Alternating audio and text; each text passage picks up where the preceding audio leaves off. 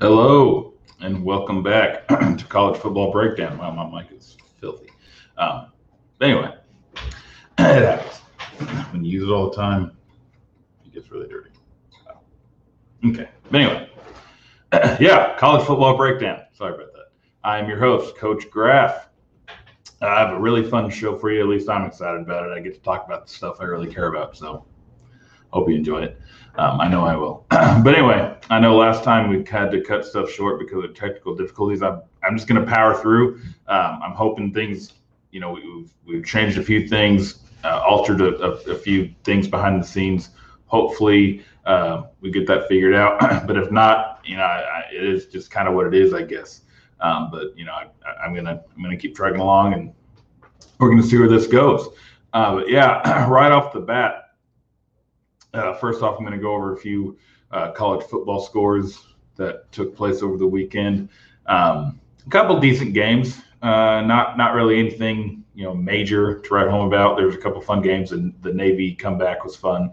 Um, and then uh, uh, Marshall Appalachian State was that was a fun game to watch. I feel bad for a couple of the kids in the game, um, but you know, other than that, it was it was a decent game. And then you know, Clemson did Clemson things against uh, the Citadel. I know, powerhouse, but at least they're playing them in week two and not week nine. Hashtag SEC. Um, but anyway, uh, I'm also going to go over a couple of uh, um, Big Ten and uh, Pac 12 players because probably the biggest news that has come out since our last airing, I don't think it came out before the last time I was on air, but may have. So if it is, I'm sorry. But anyway, the Big Ten and Pac 12 have both announced that they are going to have a fall football season. So just like that, all of a sudden, all Power Five conferences are playing football. Uh, Pac 12, their week one is actually next week, September 26th is uh, when they're kicking off. When I read that, I was like, there's no way I'm reading that right. Like I'm I'm looking at something wrong here. But I, the more research I did, is like no, they're they're playing in six days. Uh, not even that, five days. Their first game is in five days. Um, and I know they broke the news like three or four days ago or something. But still, man, that's a quick, quick, quick turnaround.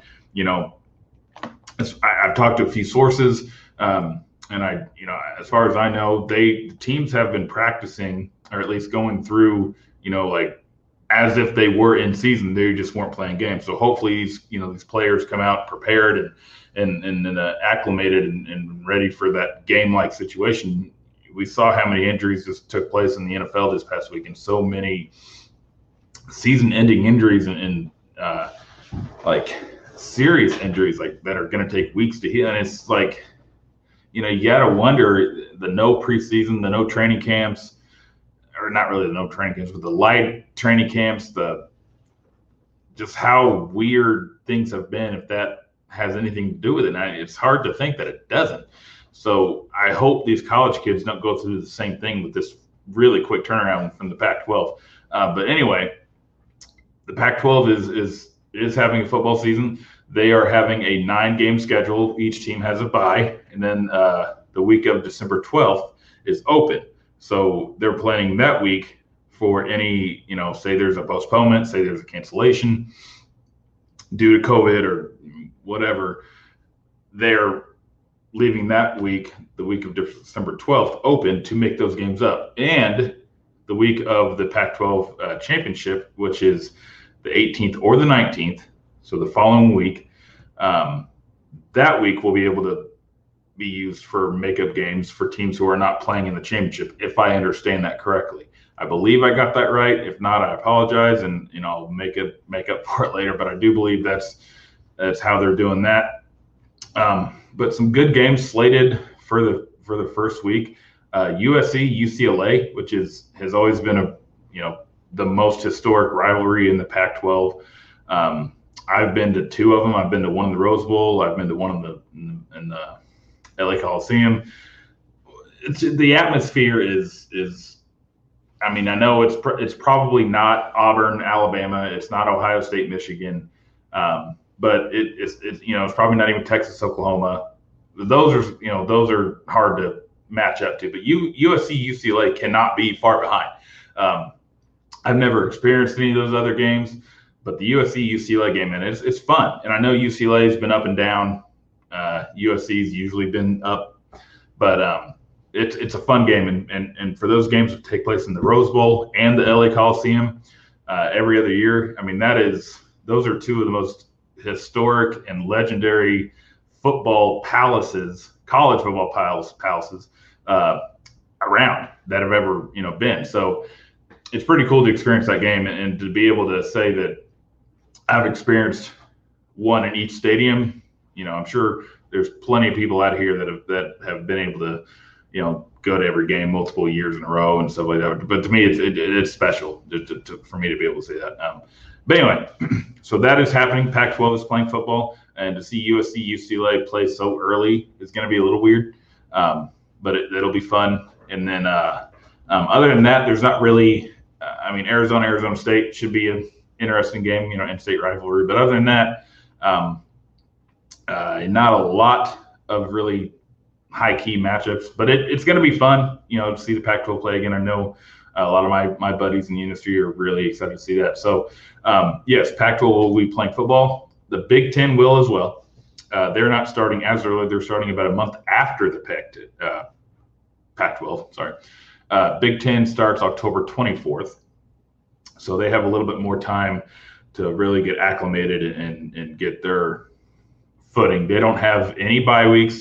Um, they are playing a uh, eight game schedule, no byes. Uh, first week of the season, October 24th, and the championship game is December 19th. And there's a game every week in between. So um, they're going to get rolling October 24th, and they're just going to trug along. Um, not sure what, if any, you know, how they're going to handle postponements, cancellations, if that comes up. Not sure. I didn't do a whole bunch of research on it. I just wanted to see the schedule. Uh, but again, pretty excited to see Big Ten football. I mean, they, you know, Ohio State, Michigan, always a good game. Um, they're they're they're keeping it, you know, uh, for their schedule. They're they're still playing the last week of the season, so Michigan and Ohio State don't meet until December 12th. Um, but you know, Minnesota is an up and coming team that's fun to watch in the Big Ten. Um, Penn State, you know, they have a really good running back in Journey Brown that I think could be uh, probably the leading rusher in the Big Ten um, with Jonathan Taylor gone. Uh, that that that title for leading rusher in the Big Ten is is wide open, if you ask me. Um, but yeah, so Pac-12 starts September 26th, which is less than a week away and then Big Ten starts October 24th. Um, so big news coming out of both conferences. Um, exciting news. Uh, I'm, I'm, pleased to, to be able to watch those kids play football. Um, but moving on, the reason for my content today, and uh, you know, obviously big news with the Big Ten and Pac-12. I wanted to go over a couple of pl- uh, two players, one from the Big Ten, one from the Pac-12. Um, and uh, right off the bat, I wanted to go over um, a running back from USC by the name of Stephen Carr. Uh, came in as a decent, you know, pretty pretty highly touted recruit uh, to USC. Uh, now entering his freshman season in 2020. He's going to be a, uh, I'm sorry, he's going to be a senior. Um, so he's been around. He never, he hadn't, he hadn't hit it yet. He hadn't really been the guy that everybody thought he was going to be. Um, and you know, in 2020. I don't know if he's going to really blow up the stat sheet just because of how loaded the backfield is at USC. They have so Stephen Carr, as I mentioned, senior. Vi Malepeai, who was their leading rusher last year, he's going to be senior. So those two are going to uh, eat up a lot of the the carries between them, those two. And then uh, also Markese Stepp, uh, who, who was a big contributor last year. And then also, um, oh my, uh, uh, Kenan Christon, uh, he's he's a speedster. Uh, Stepp and Christon, once Malepeai and Carr are gone, uh, Stepp and Christon are probably going to be an unbelievable and unreal duo at USC. Stepp is like six foot, six one, two twenty five, probably even bigger. And then uh, Christon is a, is a, is a track guy. He's very fast, very speedy, very shifty. You know, open field kind of kid. Um, so with those two, man, that's that's going to be a fun tandem to watch in the future. But yeah, those four guys um, last year for USC, all four of them rushed for over 300, um, which you know you don't see that very often and and they're all kind of clumped together. Uh, Malepeai was the leading rusher with with a little over 500, and then um, yeah, I think Christon was the one that had the least with like 306 or something. Um, but anyway, I digress. Those uh, that backfield is going to be dangerous for USC. And speaking of the backfield being dangerous for USC, um, and I misspoke. Markese Stepp was the uh, with the least. He had 307. Uh, Christon had 373. Carr ended up with 396, and Malepeai had 503. Um, so all kind of right there together, um, and all of them were hovering around that five yards per carry average, um, which is just ridiculous. That's that's really good. um, and, and, they're all back. So USC's uh, backfield is going to be loaded. So I don't really see any one guy really emerging and, and like I said, kind really owning the stat sheet. I think if you're Clay Helton, you got Kedon Slovis, who's a really good quarterback. You got receivers that you can trust in Amon-Ra St. Brown. Um, and then uh, um, uh, Tyler Vaughns is back. And then um, I know I don't I don't believe Tyler Vaughns is back. I'm actually not sure about that yeah, Tyler Vaughns is, is going to be a senior. I was thinking he transferred out, but no, he he's coming back. You got Amon-Ra St. Brown, Drake London, who was a, a, sneaky good player last year. Bru McCoy, who has dealt with injuries, who you know at first he was going to Texas and then he came back to USC. He's a modern day kid, um, very very talented kid. And then you also got Kyle Ford out of Orange Lutheran. Uh, another local kid here in, in Southern California. The receiving corps is very, you know, a- outside of Vaughns, um, who's a senior. You got Drake London going to be a sophomore. Ford and McCoy are freshmen, and then Amon-Ra St. Brown will be a junior. Uh, very talented receiving corps, a very talented quarterback, and a very loaded and talented uh, running back group. So that that offense has a lot of expectations, and I know everything starts and finishes with the offensive line. Um, so as long as that offensive line can really hold together, and they're they're starting five upperclassmen, two seniors, three juniors, uh, which bodes well for them. So I think USC's offense might be one of the best in the nation. So the fact that they are going to be able to play, I'm not surprised that USC was so adamant to be able to play this year with with those with that type of offense, man. That's going to be tough to stop for any defense in the country, um, especially Pac-12 defenses. So look out. That's going to be a fun offense to watch. Um, but yeah, really, you know, I'm I'm such a football homer. This uh, you're everybody's gonna think I'm a weirdo for doing this. Most likely, I don't know. Maybe some of you guys do this too, but um, I like to YouTube old college football games. And um, the other day, I, was, I just got the itch. I was like, you know, I'm gonna start watching. Like, I want to watch Rose Bowl. So I just want to watch a, a, marathon of Rose Bowl. So I started in 1980. I didn't want to go too far back. Um, but yeah, I started in 1980, and now I'm, I'm ready for 85. Um, so I watched four of them, but but uh, yeah, that's what I've been doing in my spare time. Uh, but no, when you think about running backs and, and USC and, in, the running back position, not not really so much anymore, but in the past they were just so linked together. The USC running back used to be like the position in college football, and I say that and, and I'm sure many of you know the history of, of the USC running back. But um, let's just kind of go through a few of these guys. So 1965, uh, and just the, the, the, embarrassment of riches um, for for USC and their running back position. So Mike Garrett from 63 to 65 was there. He won the Heisman in 65, and then uh, just a you know a couple years later, O.J. Simpson, the the infamous O.J. Simpson. Um, showed up, and then he was there from 67 uh, to 68. He won the Heisman in 68. Um, and then there's a few years in between, but then you get a, a true, just unbelievable string of talented running backs. So starting in 72, you get Anthony Davis. He played from 72 to 74. And then Ricky Bell shows up. You get him from 74 to 76. And then Charlie White shows up. He's there from 76 to 79. And then Marcus Allen, who actually played fullback for Charlie White, uh, played from 78 to 81. So from 74 to 81, they had unbelievable running backs. And those four I just mentioned, Bell, Davis, Allen, and White, from four to one, are the top four leading rushers in the history of USC football, with Mike Garrett and OJ Simpson being seven and six respectively. Current Buccaneers running back Ronald Jones is actually number five. That might be a lot of people may not know that Ronald Jones is the top five rusher in USC history, um, and surprisingly, Reggie Bush, man, number eight. Um, that tells you how good that group of running back is. They, are all ahead of Reggie Bush on the all-time uh, rushing list at USC. Um, and then uh, I kind of got mentioning it earlier, but Mike Garrett won the Heisman at 65. O.J. Simpson won it in 68. Charlie White won it in 79.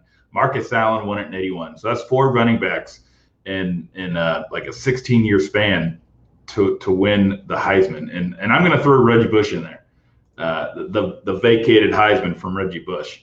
Um, he he won it in 05. So you got a total of five running backs, if my math is correct. Um, yeah, Garrett, Simpson, White, and Allen plus Bush. Five running backs from one college have have won the Heisman Trophy. Unreal, just unbelievable talent that has come through there. Um, and now you look at the roster now that I just went over with Carr, Malepeai, Stepp, and Christon. It's like, yeah, those guys aren't probably going to be the guys I just mentioned with Allen and, and, and Simpson and stuff like that. But the running back position from dating all the way back to 65 and, and prior to, to, to now, 2020, it's has always been such a great position worth of talent. Um, so I, I, really wanted to get into some USC running back film. Uh, I am going to go over Stephen Carr. Uh, I, I, like him. He's a good running back. He has a lot of good things about his game. Uh, so I do want to get into his film, and that's the first film we are going to um, tackle tonight. Uh, pun definitely intended. Um, so, yeah, dad jokes. But anyway, all right, here we go. We're going to get into Stephen Carr. And then later, we're going to get into quarterback Justin Fields, the Ohio State quarterback. So we're going to get a little Big Ten representation as well. But let's start off with uh, Stephen Carr. we're going to take a look at the film um, from the uh, UCLA game last year, um, which I, yes, I was at. Uh, and then if you watched my show last week uh, with Ryan Dyrud, actually, he and I were there together. Um, it was a it was a fun time. It was a fun time. But anyway, all right. We're gonna get into some Stephen Carr film. and yeah, don't worry. I know I'm here. I'm I'm I'm still I'm still able to be seen. That's okay. I'm gonna try a little something different this day. Um, anyway, so let's get into this. so the first play, uh, he's actually not the ball carrier on this play. But uh, this just shows he's such a tough player, and he's not just a running back; he is a football player, which is one of the best compliments uh, any position on the field can can receive. Um, you know, it's one thing to say you're a great quarterback; it's one thing to say you're a good receiver, um, a good running back. But when someone calls you a good football player, you can't really beat that. That's just that's one of the biggest compliments any player can receive, in my opinion. Um, so let's go ahead and, and, get this a little bigger. Uh, anyway, he, he's number seven here. He's going to be your lead blocker on this jet sweep. His engagement, his power, and his uh, his downfield ability to uh, keep sustained on his block, and he doesn't give up on the play. Uh, he doesn't stop until he hears the whistle. And uh, so here he is lined up to the right of the quarterback. First off color he sees, engage, just great engagement, keeps his feet moving. Really, really solid fundamental football player. This is a hard thing to do. Um, open field blocking is such a hard task to complete on the football field. And very rarely do you see guys that can do it as well as Stephen Carr just did it here. It's real. I mean, this is how you do it. That that's how you do it. You break down, you get a wide base, and as soon as you get within about a yard, you attack. Um, so really, really good job. I, I, really appreciate that play from Stephen Carr. Um, that's a good way to start film. Now here we go. Uh, another really good aspect of his game is uh, pass protection, which when you get into the league in the NFL at the next level, pro teams are so big on uh, the running backs being able to pass protect. Carr can pass protect. He is he's so good at it. I will not be surprised at all to see Stephen Carr at the next level. He's not going to be like a first, second, third round draft pick, but I can see him going the fifth round, maybe even sixth round. Um, if he does go undrafted, he will definitely be a, a top priority free agent signing. Uh, but I do think he gets drafted. He's he's he's too good not to, and he's got an all around game. He can he can catch the ball, he can run the ball between the tackles in space. He doesn't have elite speed, but he can he can block in the open field and he can pass protect. That's a lot of check marks and that's a lot of boxes that NFL teams and scouts look at and and and, and Carr checks just about all of them off. So I'll be I'll be surprised if he doesn't make it um, for someone in some capacity. Um, yeah, see, he so and that so great communication. You know, whatever the line call is, obviously the line is sliding to the right. Uh, normally, when this happens, if the line slides to the right, you will see the running back line up to the left. You usually don't see him cross the quarterback's face like this, um, but for whatever reason, that's just how it ends up here. And Carr does a great job of of, of uh, crossing the formation, going from right to left, picking up the the free blitzer and uh, and that's one of the biggest things is is knowing the line call. It's, it's in in nine times out of ten, it's the quarterback's job to identify and call out the blocking assignments. Uh, you know, every team has a different you know code word for for the the line assignment. So whatever this one is, um, you can see the line is is shifting to the right.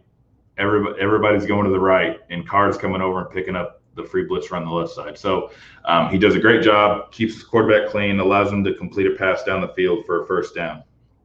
Without the offensive line and without Stephen Carr being on the same page, uh, that's probably a, a, sack. Not gonna lie. Uh, so here we are. We got Carr uh, sharing the backfield. We're gonna get motion here, and, and, we're gonna have a triple option type of play. But uh, is gonna get the handoff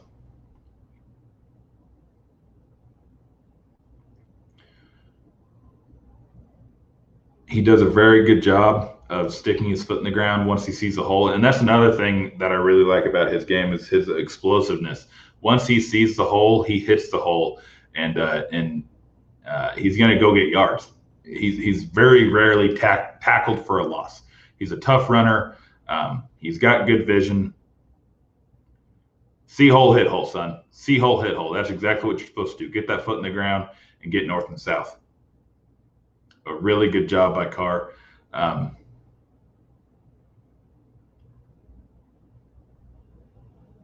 you know, all this, all this in here is is a mess.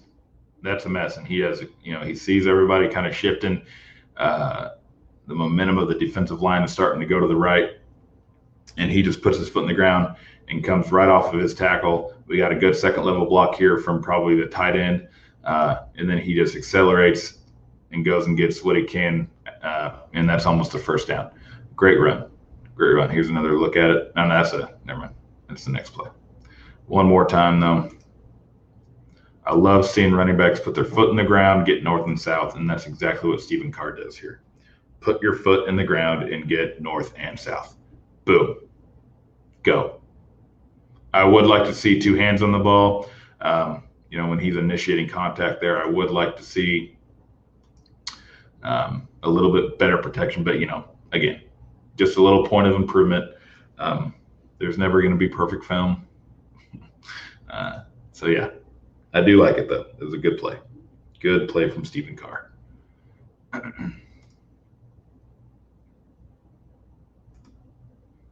here we go. Just that's a tough run. That's exactly that's all that is. That's toughness. Uh, he sees the hole, he gets north and south, and he utilizes his shoulder pads correctly. Um, and and, and in all honesty, that's a good tackle. That is a good form tackle. He's wrapped up, um, but he doesn't. He he does not stop his feet. He keeps his feet moving, keeps his momentum going downfield. Um, you know, kind of spins out of it a little bit, and goes goes and gets like three, four more yards after contact is initiated, which is a hell of a run. Contact is initiated right there at about the 20 yard line. And he ends up like, yeah, look at that. He gets like five, six extra yards. Great run by Carr. Uh, you just, it seems so minute. And, you know, when you watch, you know, that, that wouldn't make it on a lot of highlight reels. But to me, that is what I want to see from a running back. That right there, man. I, I love that. Absolutely love that. Uh, big fan of De- uh, Derek Carr. Big fan of Stephen Carr. Big fan of Stephen Carr. If you can't tell already. okay. He's just so fundamentally sound. Um,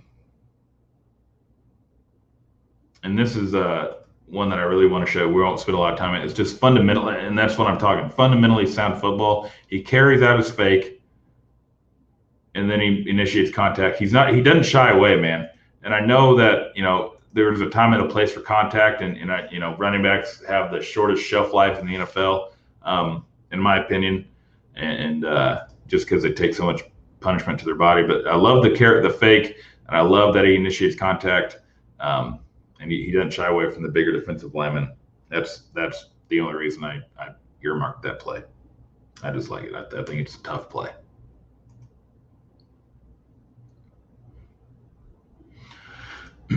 okay, here we go. Oh, yeah.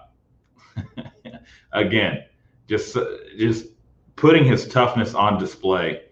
Uh, you're not going to see a lot of a lot of running backs in, in, the in the country that are tougher runners than than Stephen Carr. He's an unbelievably tough runner, and he's not the biggest guy in the world. Um, you know, he's not you know some big jack 220 230 guy. He's a you know I mean, I'm not even really sure how big he is. Um, but I know he's not that big. Well, uh, six foot, 215. So I guess he does have pretty decent size. For, for whatever reason, I was thinking he was like 5'10, 200. But no, six foot, 215. He's he, add that. Add, there's another box to check off. Uh, size. He's got the size uh, to be in, to, be an NFL back. Six foot, 215. Um, no wonder he likes contact. Just another look at it. Putting your foot in the ground to evade the backfield tackler. Um, not a lot of running backs can do that. And then he gets back on his original course because he knows where the play is designed to go. Um, and, and, you know, and I do drills with my running backs all the time for stuff like this, trying to get them to uh, maneuver in the hole. And you know, when when stuff leaks through, you're not always going to have a perfect path to where you want to go and where the play is designed to go.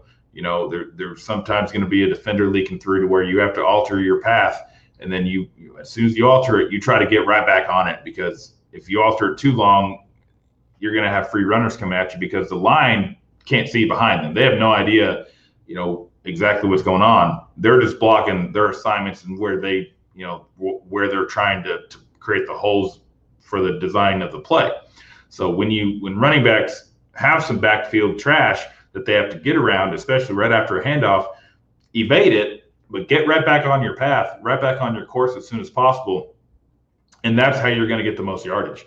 Uh, you know, when you see these guys, sometimes they, they bounce it or, you know, they, they panic when they see someone leaking through like that and they just, they shoot outside or try to Barry Sanders, you know, try to do a Barry Sanders type of play. That stuff rarely works because your blockers don't know what you're doing back there. They can't see behind them to where, you know, to, to alter where they're taking their guys. So as soon as you make that first guy miss, man, get back on your path because that's where you're going to get the most yardage. And uh, um, if you try to Barry Sanders stuff, more than likely you're going to get no gain. You're going to lose a yard or possibly two, three, have a big loss. Uh, but when you get back on your course, you're going to get at least a yard or two. You're going to have a positive play, um, which is what happens here. You know, when you watch this play and you see that immediate backfield um, penetration, I mean, right there, you have a free blocker coming at you. Carr does a great job of putting his foot in the ground, making a miss, and then getting right back on his course as soon as possible. And he goes and, you know, lower shoulder, tough runner, keeps his feet moving. Um, and, and gets you know a handful of yardage on a play that really should have been a negative one for the offense with a free blocker coming or a free defender coming like that. Just a really, really good play. Really good play by Stephen Carr. I love how tough of a runner he is. I love it. I respect the heck out of uh, his running style. Old school. He's old school. Little floating action. Now here we go. Get in the open field, young man. Again, see hole, hit hole. Uh, it's really not that hard. Um, once you see that hole open up in front of you, put your foot in the ground, get north and south. And again, that's probably the best aspect of Carr's game. Boom, exploding through holes. Once he sees it, he's going to punish anybody that tries to take him down. Uh, he does a great job of identifying the hole. He has patience right off the get go. Um, but as soon as he sees it, you can see him accelerate right there. That's his acceleration. Um, and again, he's never going to be the fastest guy in the field, but he he very well could be the best running back on our team. And uh, and a lot of this has to do with just his running style and uh, and how he sees the field and how he explodes. And that's just 97 thinks he has a tackle for loss. This defensive lineman for for uh, UCLA thinks he's making a play. Right here, he's leaking through. He does a great job of beating his blocker, and he's thinking, "All right, I'm about to make a play." But guess what? Carr is uh, is already preparing to accelerate, and he leaves 97 right. Look at that. You don't see a lot of running backs do that. It's a hard thing to do, and he ends up getting a really good play, turning a positive play, getting a first down.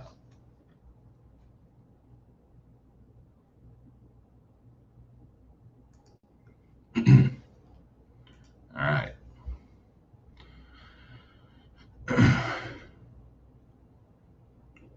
Same type of thing. The acceleration through the hole, a little open field um, uh, move, and again, he, he, lacks the elite breakaway speed uh, that that some players possess. He doesn't have that, but he makes up for it in so many other areas. Um, and again, here you, you you notice the patience off right off the bat. You see his patience, but his acceleration through the hole, you, you see it. You see it on film. He's patient, and then when you when he sees the hole, you see him explode, which is what I like to see.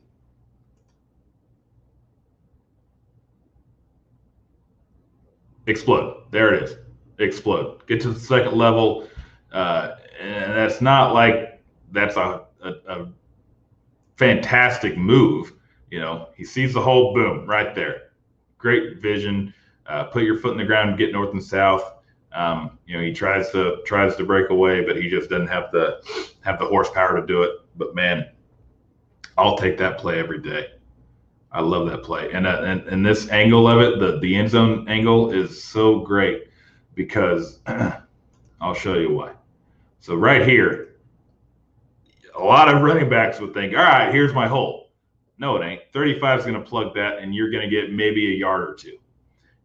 He sees a block here, and he sees uh, his guard coming off here, uh, and and he knows a true hole. And and you know a lot of this has to do with play design and running it in practice and and seeing it develop in front of you multiple times. But he he doesn't he doesn't hit this one. You know that's that's gaping. It looks like a pretty decent sized hole, and I know the center is probably gonna or guard will slide off and, and try to pick up 35. But Carr does a great job of, of identifying the true hole, pressing the gap, and then exploding and getting in the second level. Boom. That's uh that's such a good run. That's such a pretty run. We're gonna watch it one more time. I'm sorry. That's so good. I could watch this all day. Just get lost in it. Accelerate, young man. Uh, put him on skates. Put him on skates. There he goes. Trying to channel my inner Chris Berman. That's a perfect Chris Berman play.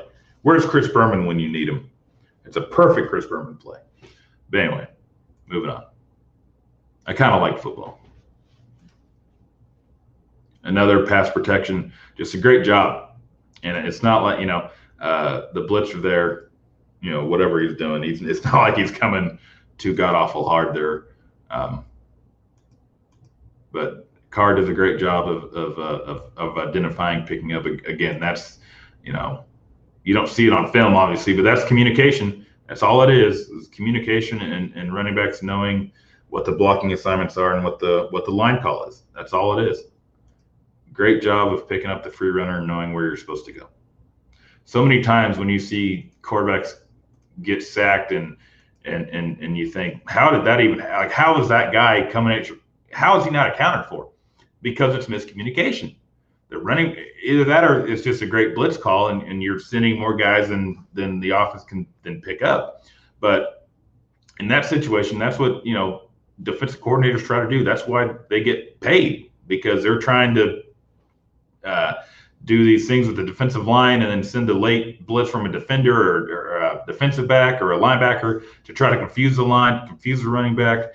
Um, but USC's line and and and, and uh, Carr just they're they're doing a great job of communication, uh, and and they know who to pick up, when to pick up, and and whose assignment is what, uh, and that's exactly what happens here. Just good sound assignment football, good communication and and, and should have been a completed pass. It wasn't, but that's not that's not your fault. That's not the line. That's not the running back. That's just a you know a, a, a drop ball by the receiver. But you gave the quarterback the opportunity to complete a pass. And That's all. That's all you're asked to do. Give him the opportunity.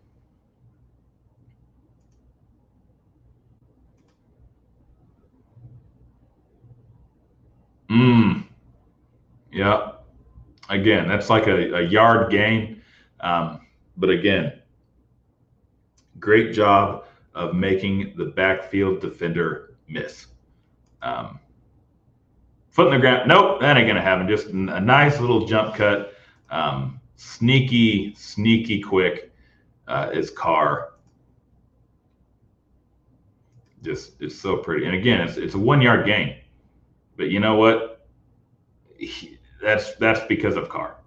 That's a that's just, that's just that's just a good play. And it's one yard, but I'm still to give him props because he got the yard. he got the yard. Right, here we go again. Putting that foot in the ground, seeing the hole, hitting the hole, getting north and south, and then lowering your shoulder at the end of the run to to get you know as much as you can out of that out of that run. I love his physicality. He is a physical runner. He's not afraid of contact. And more often than not, he is the one initiating contact. But to see the play we just saw where he can maneuver around to make that guy miss, and then to see a play like this where he he can lower a shoulder and, and carry guys with him, that's a great combination of skills. And, and, and a combination you just don't see very often. All right, just a couple more. Just a couple more, and then we'll move on to Justin Fields.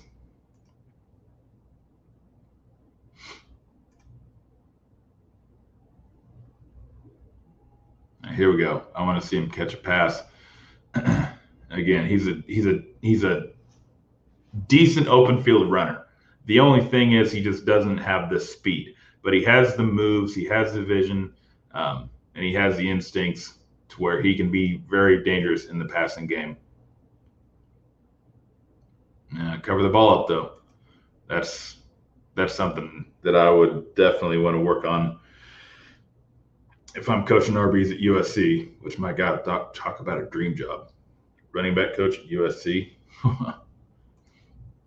mm. But again, he does a great job. There's nobody leaking through. Lions picked everybody up. Now release into your route. Release. All right. And yeah, exactly. Nobody's covering you. Close the window, though. Close that window, son. And when I say that, close the window right there. See that? That should be closed. We shouldn't see a window. We should never see the ball um, being, you know, carried around haphazardly like that. We should have this elbow tight, the wrist up, High and tight is what we call that. High and tight. But the window's open. right there. That's that's a very uh, very good look at it. Let me see if I can see my pause game, how strong it is. Boom! Look at that. Um, that that's what we say by close the window. Uh, no, there's no immediate threat here, but I, I don't care. Close the window. Um, that that's point of improvement right there. Tuck your elbow in, get that ball high and tight, uh, and close that window. There's no need for you to swing it out like that. No need. Close the window. He leaves the window open way too wide.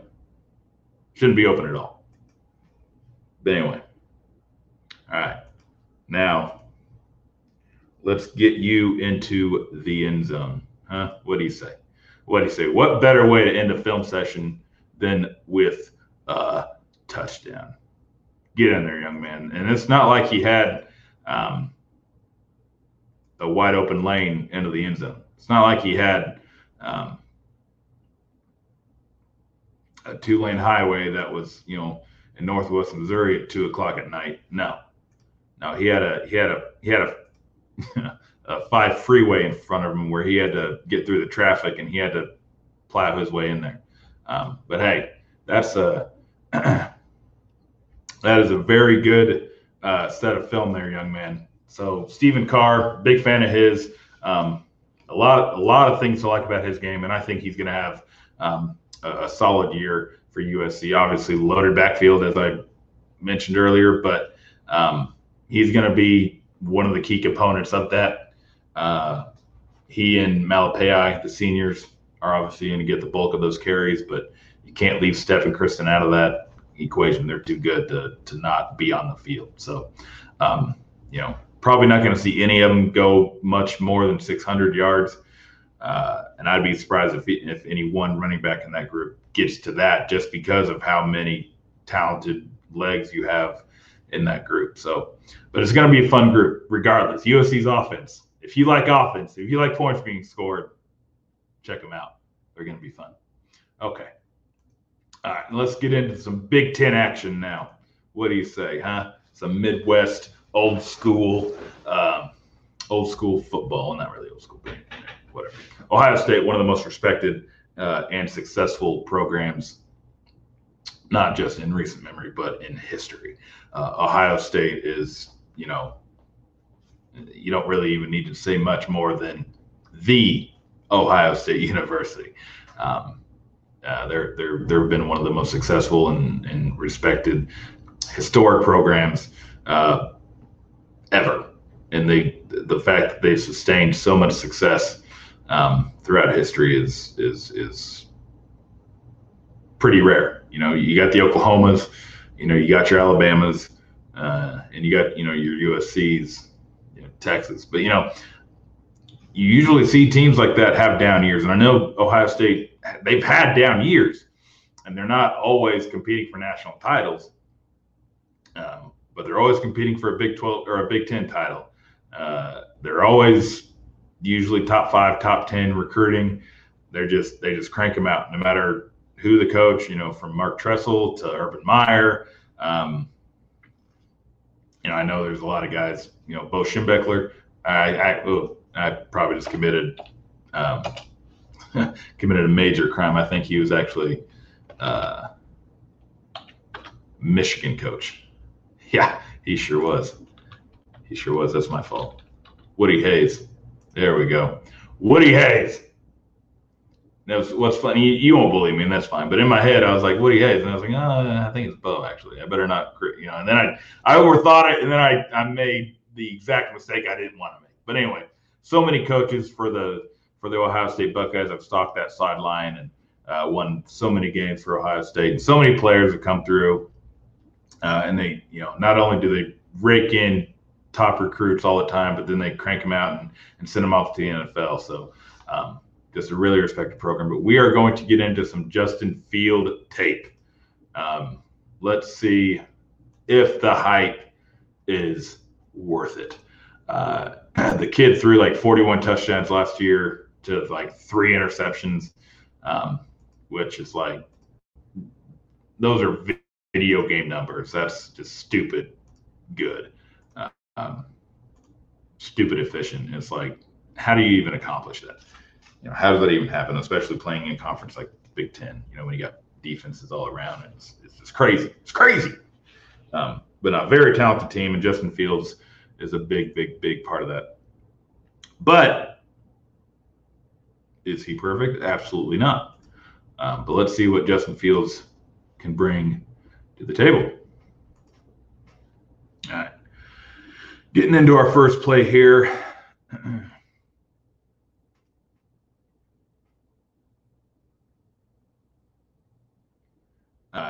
So right up, yes, it's a sack. This is a negative play for the Ohio State offense. Um, but just look how tough Justin Fields is to bring down.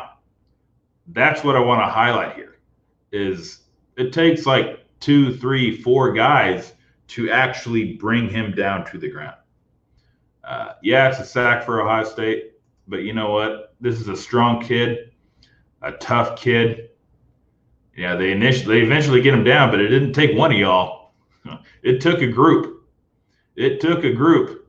There's one. There's two. There's three. Here comes the fourth. It took four of y'all, four of y'all to get him down.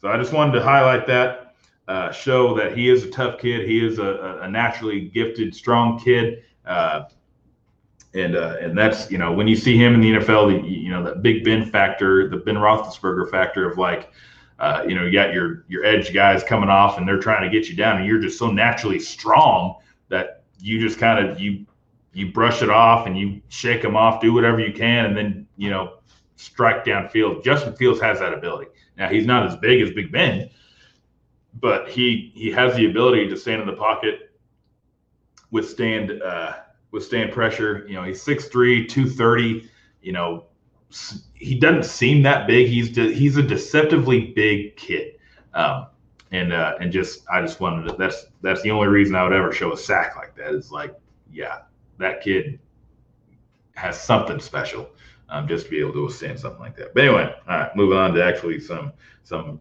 uh, positive plays um, from Justin Fields.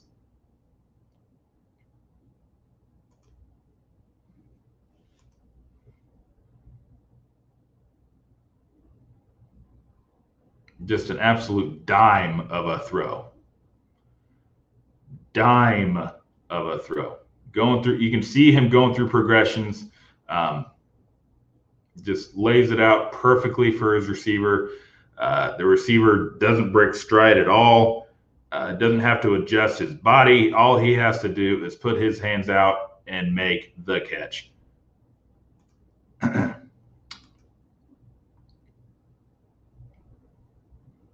Boom, let it rip. Blown coverage, not really blown coverage, just maybe poor coverage. You can see him looking left, looking right, sees his man. Uh, yeah, that'll do. That will do. All right. now, we talk about a lot of, we, we've looked at a lot of reads in film sessions uh, and I've talked, and there's absolutely zero reason for Justin Fields to keep this ball. Perpendicular shoulders. He's not committing. He's just kind of shuffling his feet, waiting for you to make your move. Give the ball. He's not committing. Give the ball. And then you look at your line, locked up, locked up. Uh, you got a double here. You're going to be locked up here. You can slide off and pick up this guy. We got a, a guard coming across or a center or whatever. We got a lineman coming in to get this linebacker. Hand it off to your man. You're going to get some yardage, but instead you keep it for whatever reason. No idea what you're thinking right now. But you keep it and then you run about 15 yards to gain one. Uh, not a good play by Justin Fields. Uh, not a good decision. That that uh, that's the better way and more appropriate way to put it. Not a good decision um, by Justin Fields here. We'll take one more look at it. But again, he's reading. I'm not really sure why. Again, yeah, just not. I mean, I guess he gained more than one yard, but still, give that to your running back. Just give it, man. Just give it. 97 is just not a good enough athlete to make that play. And maybe that maybe he saw it on film. You know, there's so many variables uh, that go into football. You know, we I, it's so easy for me to sit here and, and, criticize what he's doing, but maybe he just saw something on film in his preparation um, where he was like 97 is not a good athlete or not, you know, maybe 97 is just not as good an athlete as I am. Maybe he saw that on film. So he he made a mental note to know that at 97, I, it's, it's not a problem. Uh, you know, maybe that's what happened. But to me, it's like, man, just stick stick to the fundamentals. Don't you know? Don't go too off script here, because um, that's you know when you go off script too much, that's when negative things happen. But it is what it is. It is what it is. Um, for me, I'm gonna I'm gonna put a little little negative to that. I think you made the wrong decision. I think that should have been handed off.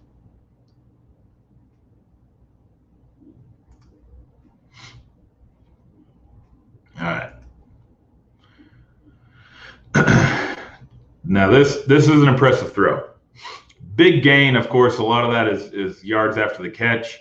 Um, but Justin Fields pressure in his face, little side arm, and that's not an easy throw to make. Uh, you know, a lot of people uh, nowadays, when you talk in NFL football, you talk Russell Wilson, you talk Patrick Mahomes, Lamar Jackson making these, you know, tough throws. Well, here's one from Justin Fields. That's that's a good. That's just a really good accurate throw with really an unorthodox throwing motion. That's a shortstop throw. That's a Kyler Murray throw. Boom. Quick release, little flick of the wrist, and uh, and, and and go. You know, give your receiver a chance to make that play. I just want to see it one more time from the end zone angle because um, it is impressive. Pressure in the face, boom, get rid of it. Oh, that's good. That's that, that's a good play. That young man is a good play.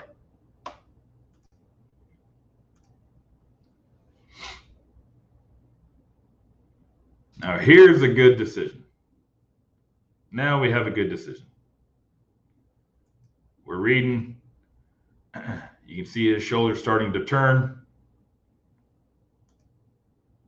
And he he, he just gets way too sucked in. He's he's the, that that read guy is sucked in way too far, and Fields makes the right read. Pull it. He does a good job of riding the mesh um, uh, for a long enough period of time.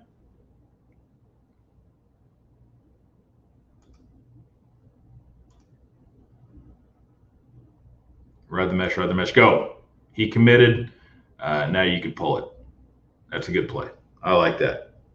I like that. Okay, let's jump ahead just a little bit. We are running out of time, but you know? We're going to finish strong here. We're going to finish strong with Justin Fields.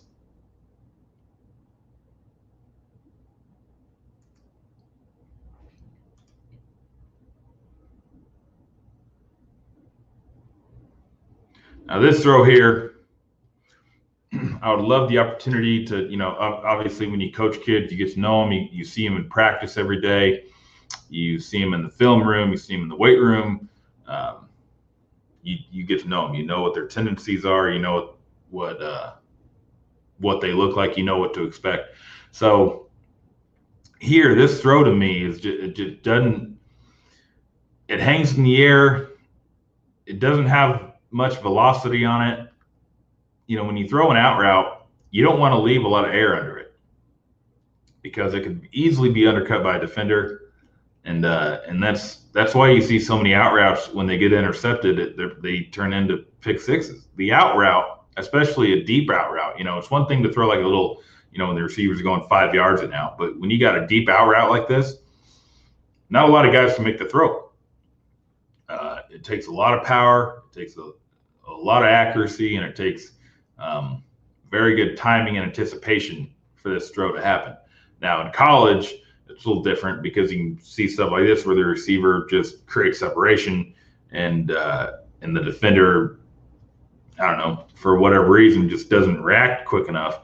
So you can you're gonna notice the receiver just kind of sitting there waiting for this ball, and uh, and, and from the end zone angle, you're gonna see it the ball kind of die uh, lose momentum and just kind of flutter, if you will, to the receiver. So I'm not really sure what's going on here. Is it uh, is this typical for Fields? Um, you know, that's something I would I, I, would like to pay a little bit more attention to as we you know um, down the road when we get to NFL draft prep and stuff. But um, yeah, you'll see it from this angle here.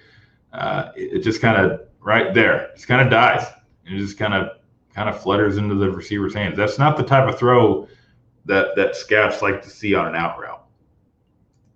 They like to see you know powerful uh, velocity throws. You know that ball should be there now, uh, but it, you know two seconds later it's there.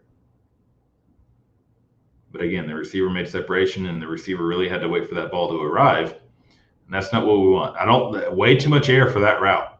Way too much air for that route. But you know, again, it's not an easy throw to make.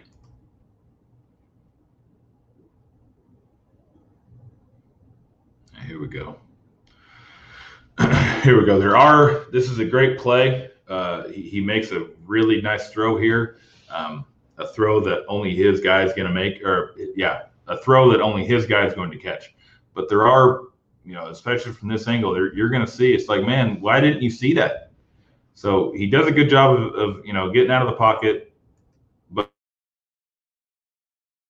good throw where only your guy's going to make that make that catch. So he does a good job there. It turns into a touchdown. Um, but let's just let's go back a little bit here. First of all, and I know you know some coaches don't want. First of all, he's wide open now. So if you look to your right and you just put it on a line, get it to him, uh, it's a touchdown. but you know he waits a little bit, doesn't see him right off the bat, but eventually he gets it in the end zone he makes a good play out of it. So we'll take it, right? Touchdown is a touchdown at the end of the day.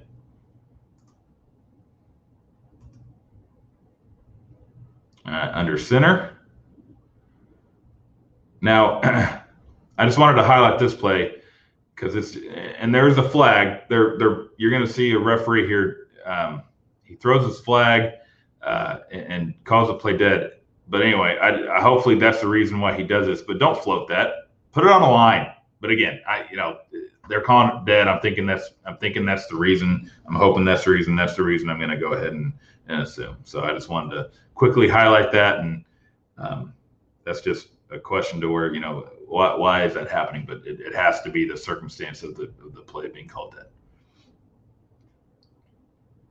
Oh, oh, that's pretty. Okay. All right, we're going to end on end on a positive really quick.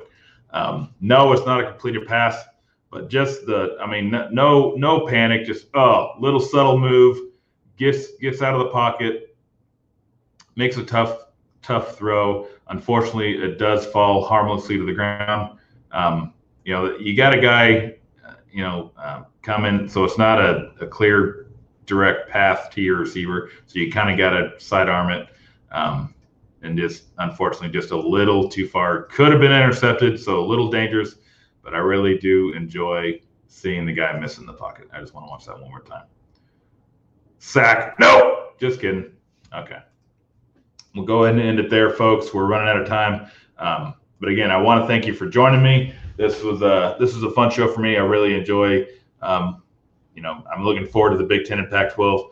Um, Ohio State is going to have a good team. USC is going to have a good team. There's going to be good football being played in both in each of those conferences. So uh, I want to thank you again for your support. I want to thank you again for you for your uh, tuning in, um, and hopefully you know you you you know spread the word and, and hopefully you, you know you enjoy what you're seeing. So uh, have a wonderful Monday evening.